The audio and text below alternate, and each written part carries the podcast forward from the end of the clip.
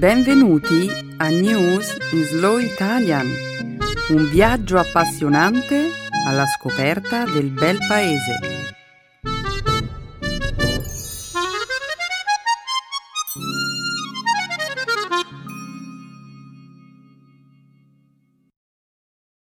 Oggi è giovedì 16 marzo 2017. Benvenuti a una nuova puntata di News in Slow Italian. Un saluto a tutti i nostri ascoltatori. Ciao Benedetta, ciao a tutti. Nella prima parte del nostro programma parleremo delle crescenti tensioni che vedono su fronti contrapposti la Turchia e diversi paesi europei in vista di un referendum costituzionale che avrà luogo in Turchia il prossimo 16 aprile. Commenteremo poi una sentenza emessa lo scorso martedì dalla Corte di giustizia europea che potrebbe consentire alle aziende di vietare l'uso del velo islamico e altri simboli religiosi ai loro dipendenti.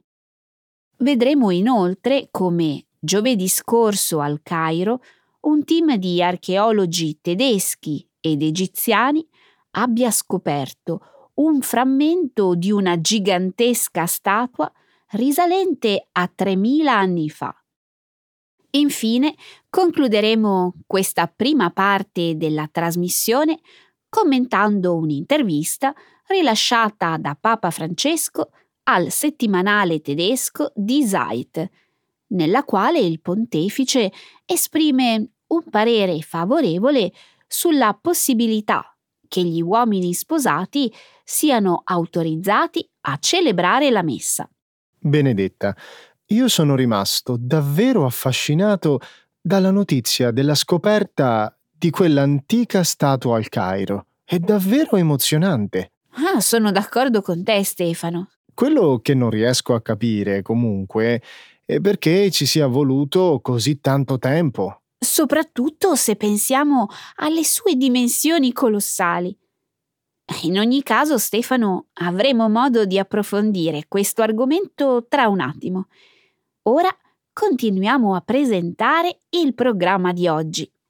Il segmento grammaticale ci illustrerà con numerosi esempi l'argomento che abbiamo scelto di esplorare questa settimana, gli aggettivi indefiniti, ogni e ciascuno.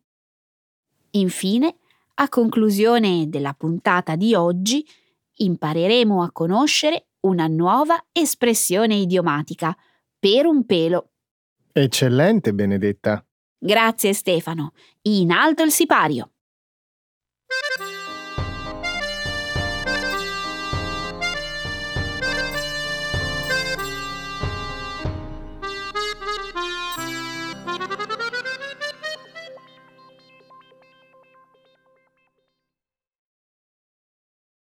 Sale la tensione in vista del referendum turco.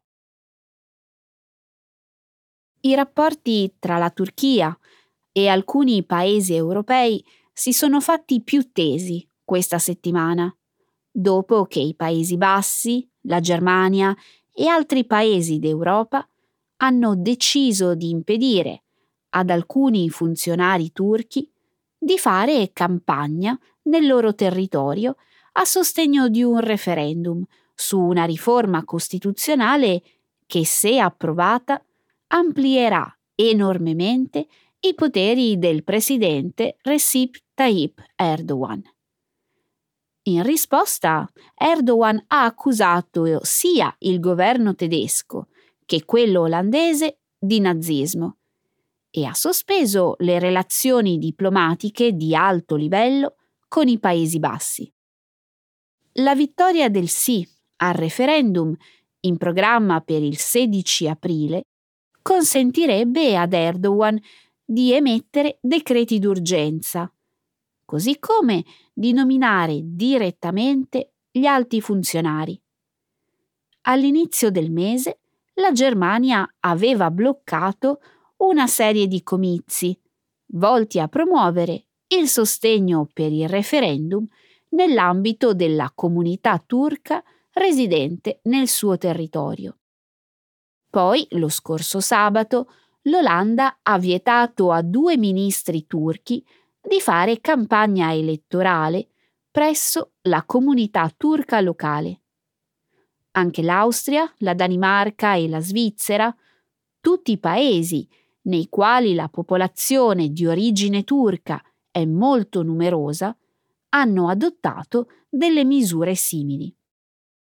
Martedì scorso Erdogan ha criticato l'Olanda per non aver protetto la popolazione bosniaca durante il massacro di Srebrenica del 1995. 1995. Un fatto che, secondo le parole di Erdogan, avrebbe esposto il carattere marcio degli olandesi. Nella giornata di ieri è stato violato l'account Twitter del Parlamento europeo.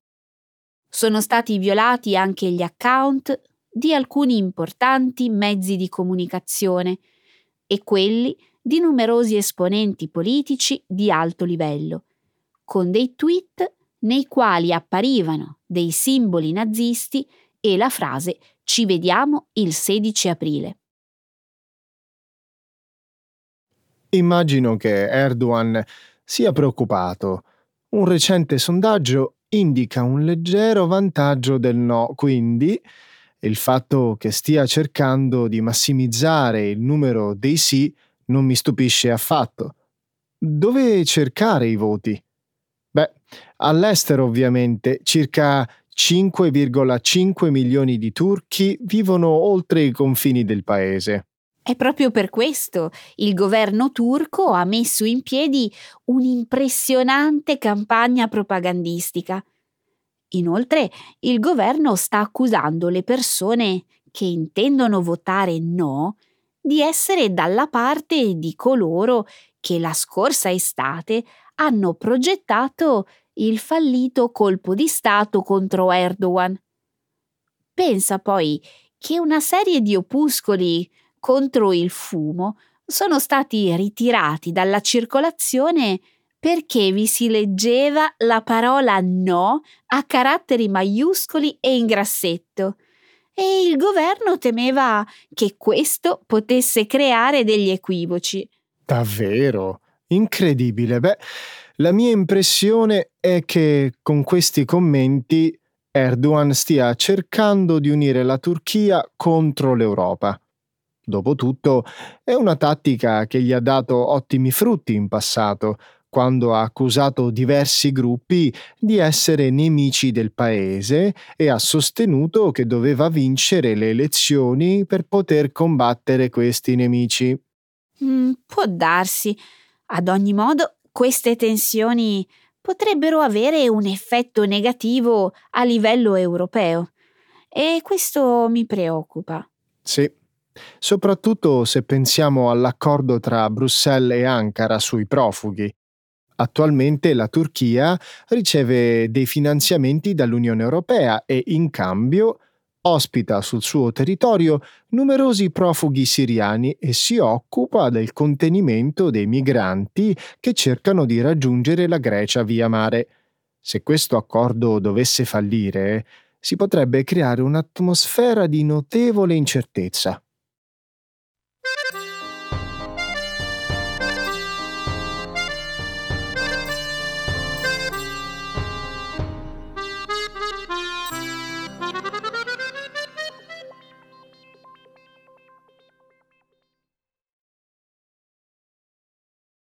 La Corte di giustizia dell'Unione Europea stabilisce la legalità del divieto di indossare il velo islamico.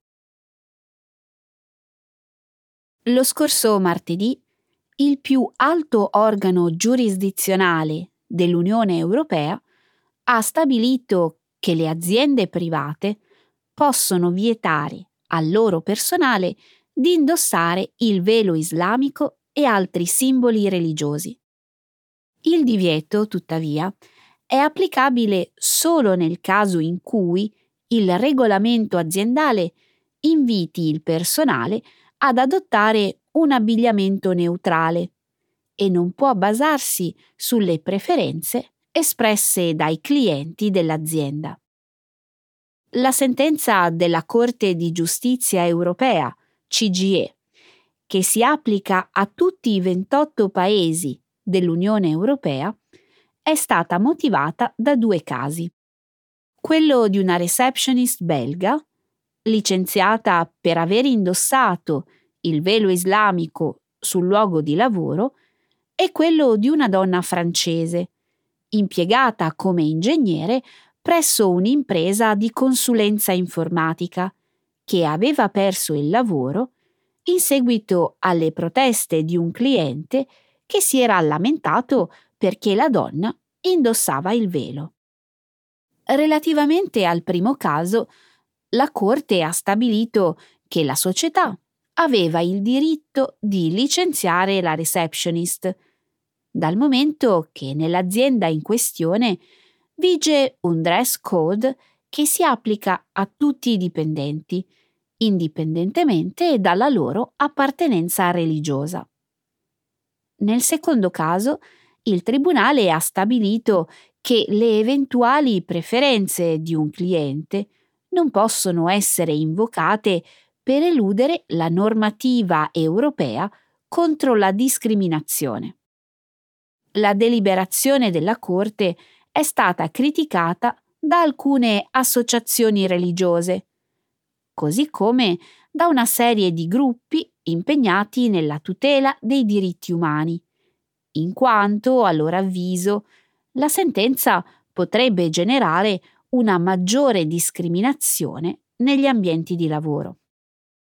D'altro lato, il provvedimento ha riscosso il plauso di diverse figure politiche della destra, come George Pasdersky, un esponente del partito Alternative für Deutschland, e François Fillon, il candidato presidenziale conservatore francese. Benedetta, secondo diversi gruppi religiosi e numerose organizzazioni che si battono per la tutela dei diritti umani, la decisione della Corte di giustizia europea darà luogo ad una maggiore discriminazione. Dicono che le imprese ora avranno un pretesto per trattare i musulmani in modo scorretto, soprattutto nel contesto del clima politico eh, che in questo momento pervade gran parte dell'Europa. Ma eh, Stefano, la Corte è stata chiara nel dire che il divieto di indossare simboli religiosi deve essere applicato a tutti i dipendenti delle aziende, a prescindere dalla loro fede religiosa. Ad esempio, ha specificato che il divieto riguarda anche i crocifissi o i copricapi ebraici. Sì, ma eh, un divieto che interessa i simboli religiosi e l'abbigliamento colpisce in modo particolare i musulmani, soprattutto le donne. I cristiani possono indossare delle collane con delle piccole croci senza che nessuno se ne accorga. Inoltre, attualmente nell'Unione Europea ci sono molti più musulmani che ebrei e il fatto che in Europa, in questo momento, il velo islamico sia un simbolo religioso estremamente controverso non è un mistero. Sì, capisco quello che vuoi dire, Stefano. A me comunque il fatto che le aziende vogliano promuovere un codice di abbigliamento che enfatizza la neutralità non sembra poi così strano. Di fatto in molte aziende vige un regolamento che specifica quali siano gli indumenti che i dipendenti possono o non possono indossare. Hai ragione. Ad ogni modo, io temo che la sentenza della Corte possa avere delle conseguenze negative. Che cosa succederebbe se le aziende che non hanno un codice di abbigliamento decidessero di introdurre delle regole per prevenire le eventuali lamentele dei clienti? In base a questa sentenza, se il regolamento riguarda tutto il personale, sarà perfettamente legale.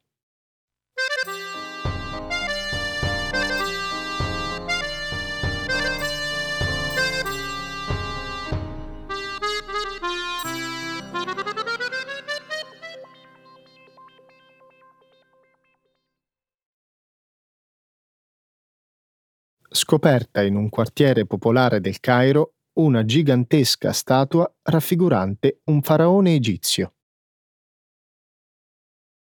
Lo scorso giovedì un team di archeologi tedeschi ed egiziani ha portato alla luce parte di una statua, risalente probabilmente a 3000 anni fa, che secondo gli esperti potrebbe raffigurare Ramses II, il faraone più potente e celebre dell'antico Egitto. Il Ministero egiziano delle Antichità ha presentato la statua, che misura 8 metri, come una delle scoperte archeologiche più importanti della storia del paese.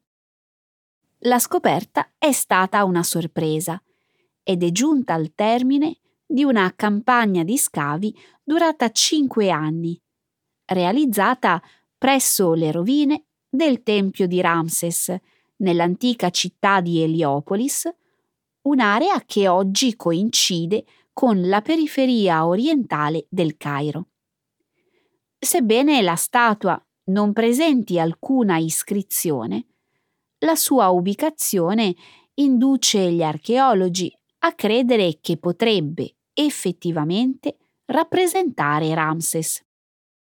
Il team ha anche scoperto un frammento lungo 80 cm, proveniente da una statua in calcare a grandezza naturale, raffigurante il faraone Seti II, nipote di Ramses II. Ramses governò l'Egitto dal 1279 al 1213 a.C., 1279 al 1213 a.C. Nel corso del suo regno ampliò l'impero egizio, conquistando parti della Nubia, una regione che corrisponde all'attuale Sudan. La testa e il busto della statua saranno trasferiti al Museo egizio di Giza, che sarà inaugurato il prossimo anno. Benedetta, hai visto quel video che mostra gli archeologi mentre sollevano la statua da terra? Sì, incredibile. E pensare che la statua è rimasta sepolta per migliaia di anni sotto le abitazioni ed è stata scoperta soltanto ora. La città di Eliopolis è stata uno dei più importanti siti religiosi dell'antico Egitto. I faraoni credevano che il mondo avesse avuto origine in quel luogo. Lì, un tempo, sorgevano alcuni dei templi più maestosi che siano mai stati costruiti. Sei davvero informato sulla storia dell'antico Egitto, Stefano. Vorresti essere uno degli archeologi che hanno scoperto la statua? Beh, non lo so. Queste scoperte sono davvero emozionanti, ma richiedono molto tempo e un intenso lavoro. Di certo, comunque, io sono sempre stato affascinato dalle culture del passato. Sì, anch'io. Io spero inoltre che la scoperta di questa statua possa dare un nuovo impulso all'industria del turismo. Dopo la rivolta contro Hosni Mubarak nel 2011 e dopo la tragedia che ha coinvolto un aereo passeggeri russo precipitato sulla penisola del Sinai in seguito allo scoppio di una bomba a bordo, il numero dei turisti è sceso in modo significativo. Ora eh, questa scoperta potrebbe invogliare molte persone a visitare l'Egitto. Lo spero anch'io.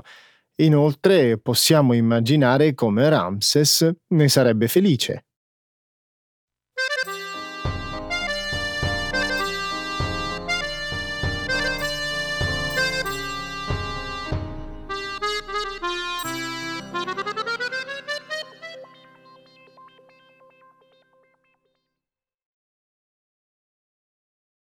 Papa Francesco allude alla possibilità del sacerdozio per gli uomini sposati. In un'intervista rilasciata al settimanale tedesco Die Zeit la scorsa settimana, Papa Francesco ha detto che la Chiesa cattolica potrebbe valutare la possibilità di affidare alcune funzioni sacerdotali agli uomini sposati, per ovviare al problema della scarsità delle vocazioni in alcune zone isolate del mondo. Papa Francesco ha definito la proposta come una misura a carattere eccezionale, da realizzare in base alle esigenze, ma ha ribadito il suo appoggio al celibato obbligatorio. Negli ultimi decenni si è registrato un calo generale nel numero dei sacerdoti in rapporto alla popolazione cattolica complessiva, ma il problema è particolarmente sentito in Africa, Asia e America Latina. In alcuni luoghi della regione amazzonica, ad esempio, ci sono circa 10.000 cattolici per sacerdote. Di conseguenza la messa può essere celebrata solo poche volte all'anno. Nella Chiesa cattolica delle origini, prima che venisse adottato il requisito del celibato, nel XII secolo, i sacerdoti erano autorizzati a sposarsi. Attualmente è concesso contrarre matrimonio ai sacerdoti della Chiesa cattolica orientale, attiva in Europa orientale, Africa orientale e India. Da qualche tempo, inoltre, i sacerdoti anglicani sposati che si siano convertiti al cattolicesimo sono autorizzati a celebrare la messa. Sì, ecco un modo pratico ed efficiente di risolvere il problema. Permettere agli uomini sposati di celebrare la messa consentirebbe di ovviare alla scarsità delle vocazioni. Quello che non capisco è perché si parli esclusivamente di aree isolate. Perché non si estende questa misura all'intera Chiesa cattolica? Stefano, ne parli come se la Chiesa avesse già accettato la proposta. Scusa, mi sono lasciato trasportare dall'entusiasmo. Sì, lo so che questa al momento è una semplice proposta, ma è pur sempre una proposta del Papa. Sì, questo è vero, ma eh, torniamo alla nostra discussione. Secondo alcuni cattolici, agli uomini sposati dovrebbe essere consentito diventare sacerdoti. Altre persone, tuttavia, non sono d'accordo e sostengono che il fatto di non avere degli obblighi familiari consente ai sacerdoti di dedicarsi completamente a Dio. Beh, questo è un ragionamento che in qualche modo mm, posso capire. È anche vero comunque che rinunciare ad avere una famiglia è un grosso sacrificio. Con ogni probabilità un sacrificio che alcuni tra gli uomini che considerano la possibilità di dedicarsi al sacerdozio non sono disposti a fare. Hai ragione. Un sondaggio realizzato qualche anno fa su un gruppo di studenti universitari cattolici i risultati della ricerca sono stati pubblicati sulla rivista Boston College Summer nel 2005. Ha rivelato che il celibato è il principale disincentivo per gli uomini che desiderano dedicarsi al sacerdozio. Il sondaggio suggerisce che se il celibato fosse facoltativo, il numero di chi abbraccia il sacerdozio sarebbe quattro volte superiore a quello attuale. In ogni caso è necessario fare qualcosa per invertire la tendenza. In questi ultimi anni c'è stato un aumento del numero degli iscritti ai seminari, un fenomeno probabilmente legato alle prese di posizione di Papa Francesco sul problema della povertà globale e altre questioni sociali, ma la Chiesa comunque potrebbe presto vedersi costretta a ripensare i requisiti per l'ammissione al sacerdozio. Beh, considerato che Papa Francesco ha detto in modo molto esplicito che il sacerdozio femminile non è un'opzione all'orizzonte, la Chiesa dovrà trovare un modo per massimizzare il numero degli uomini che decidono di dedicarsi al sacerdozio.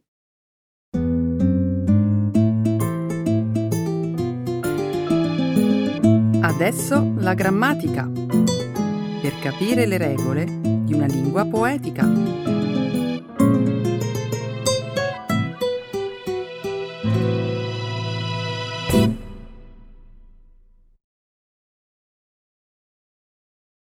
The indefinite adjectives, ogni e in ciascuno. Ti va se adesso parliamo di record? Ho letto una notizia di un record piuttosto inusuale. Davvero? Dai, racconta. Il protagonista di questa storia si chiama Giuseppe Ottaviani, un anziano che vive a Sant'Ippolito, un paesino in provincia di Pesaro e Urbino. Lo conosci? Mm, No, confesso di non esserci mai stata. Bene, anch'io. Forse non lo sai, ma ogni anno ad Ancona si svolgono i campionati italiani Master Indoor e nell'edizione del 2017 uno degli atleti più attesi era proprio lui, il nostro signor Ottaviani. Dunque, il record di cui mi vuoi parlare riguarda una competizione sportiva? Sì, precisamente riguarda il salto in lungo, una specialità dell'atletica leggera. Beh, nella 34esima edizione dei campionati, Giuseppe Ottaviani si è imposto con un salto di un metro e 16 centimetri, stabilendo un record mondiale. Un metro e sedici? Esatto, una distanza che, se paragonata al record segnato nel 91 dal primatista americano Mike Powell di 8 metri e 95 centimetri, sembra quasi essere uno scherzo. Beh, effettivamente viene da domandarsi che razza di campionato sia, visto che ciascuno di noi riuscirebbe a saltare più di un metro. Certo, su questo hai ragione, ma se i parametri fossero diversi? Se l'età degli atleti fosse avanzata? Pensi di essere capace di compiere lo stesso gesto atletico all'età di 100 anni? Beh, per risponderti dovrei prima arrivarci a quell'età. Beh, cara Benedetta, il signor Ottaviani non soltanto ha superato il secolo di vita in buono stato di salute, ma è riuscito persino a compiere un piccolo miracolo sportivo. Effettivamente si tratta di un record straordinario in relazione all'età. Parlando di anzianità e record, mi sono appena ricordata di un altro primato inusuale ed eccezionale. Vuoi sapere di che si tratta? Naturalmente, sono tutto orecchi. Come ben sai, oggi le persone fanno figli in età sempre più avanzata, quindi non è più una cosa scontata per i nipoti conoscere i propri nonni, figurarsi i bisnonni o i trisavoli. Cosa mi rispondi se ti dico che in provincia di Catania, in Sicilia, una neonata è stata presa tra le braccia della sua quadrisavola? Impossibile. Sei sicura che sia una notizia vera? Assolutamente vera. Figurati che ogni volta che racconto questa storia mi pare di raccontare una favoletta. Quanti anni aveva la quadrisavola della tua storia? Quando ha incontrato la sua, come potrei definirla, bis bis bis nipotina? Ben 93 anni. Vuoi sapere com'è stato possibile raggiungere questo incredibile risultato? Ciascuna donna ha partorito quando era molto giovane. In tutto parliamo di cinque donne, dico bene? Sì, i giornali che hanno raccontato questo primato hanno pubblicato la foto che ritraeva tutte e sei le generazioni di donne sedute l'una accanto all'altra su un divano. In quel momento ho pensato alla mia bisnonna. L'hai conosciuta? Sì, e mi sono sempre ritenuta una persona fortunata. Immaginare di conoscere la nonna della propria bisnonna è una cosa che a ciascuno di noi sembra davvero impensabile. Speriamo che questa famiglia riesca in futuro a battere un altro record. Quintisavola? Ti immagini che traguardo? Questo sì che al momento è un evento davvero inimmaginabile. Ecco le espressioni, un saggio di una cultura che ride e sa far vivere forti emozioni.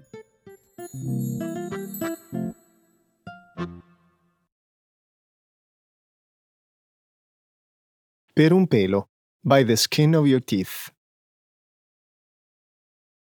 Hai mai assaggiato il cacciucco? È una specialità gastronomica tipica della città di Livorno.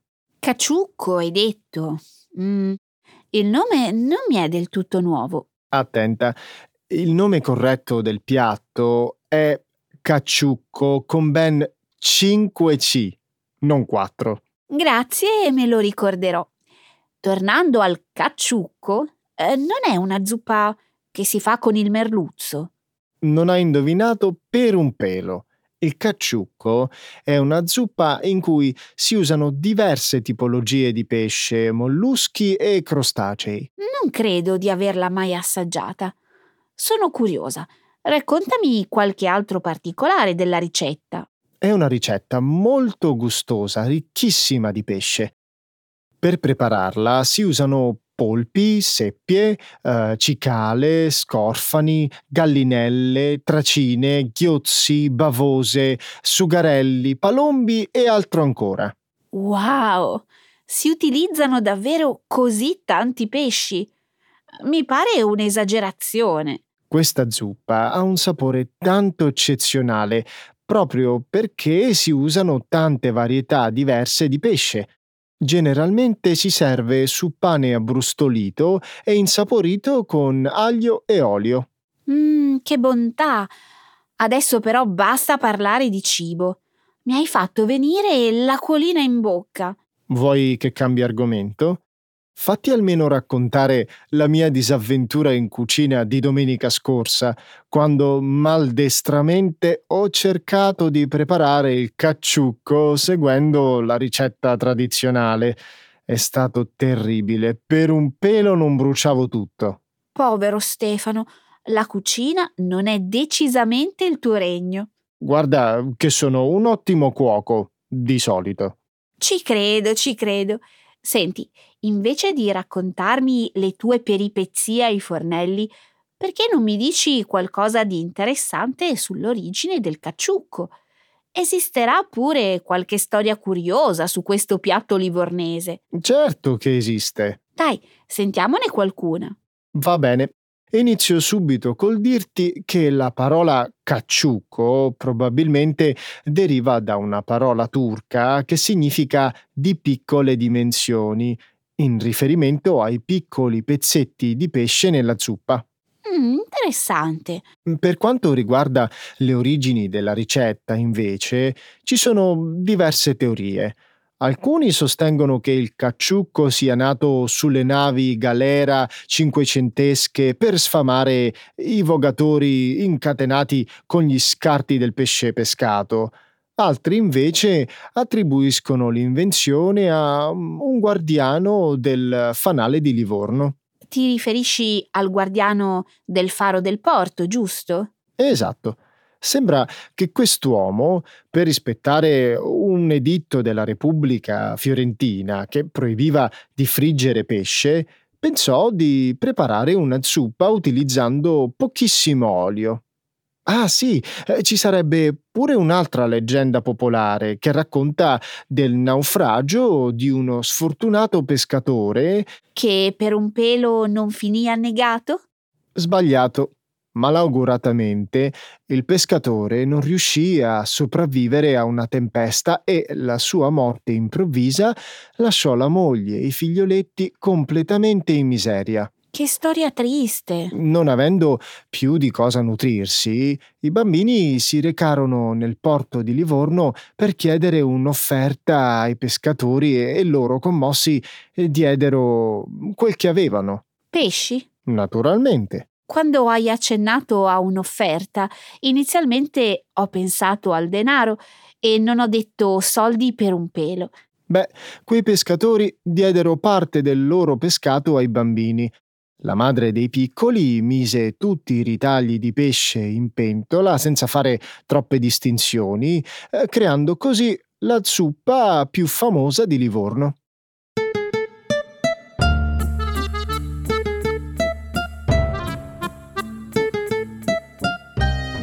Siamo arrivati alla fine di questa puntata e diamo il bentornato alla nostra Benedetta. Grazie Stefano, sei sempre gentilissimo, però il tempo stringe e dobbiamo salutare. E allora salutiamo tutti. Ciao a tutti. Ciao, alla prossima.